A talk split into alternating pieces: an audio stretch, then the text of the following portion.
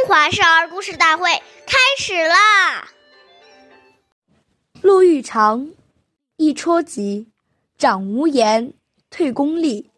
岁月易流逝，故事永流传。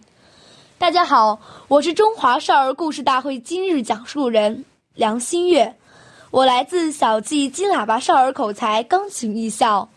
今天我给大家讲的故事是《张良进旅》第二十集。张良是刘邦的主要盟士，年轻时非常尊敬长辈。有一天，他在一座桥上散步。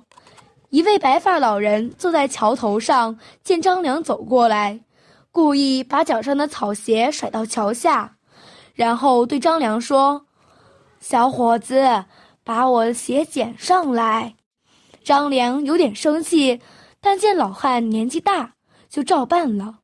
但老汉并没有用手接鞋，而是把脚伸过来。张良默默地给老人穿上鞋子。老人笑了，原来他是著名的学者黄石公，在故意考验他。他见张良是可塑之才，就把神奇的兵书传授给了张良。下面有请故事大会讲述人王老师为我们解析这段小故事，掌声有请。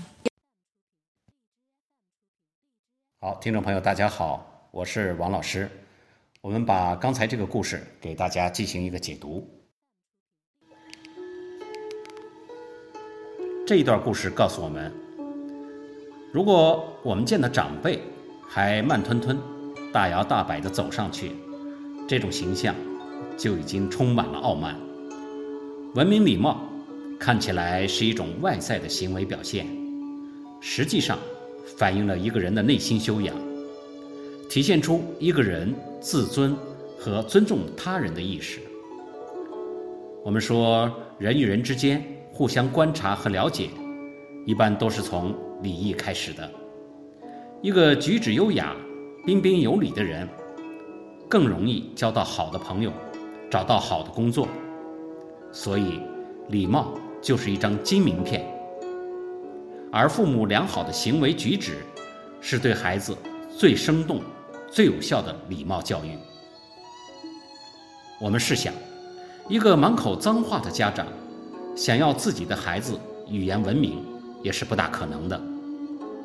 因此，家长应严格要求自己，给孩子做出一个好的榜样。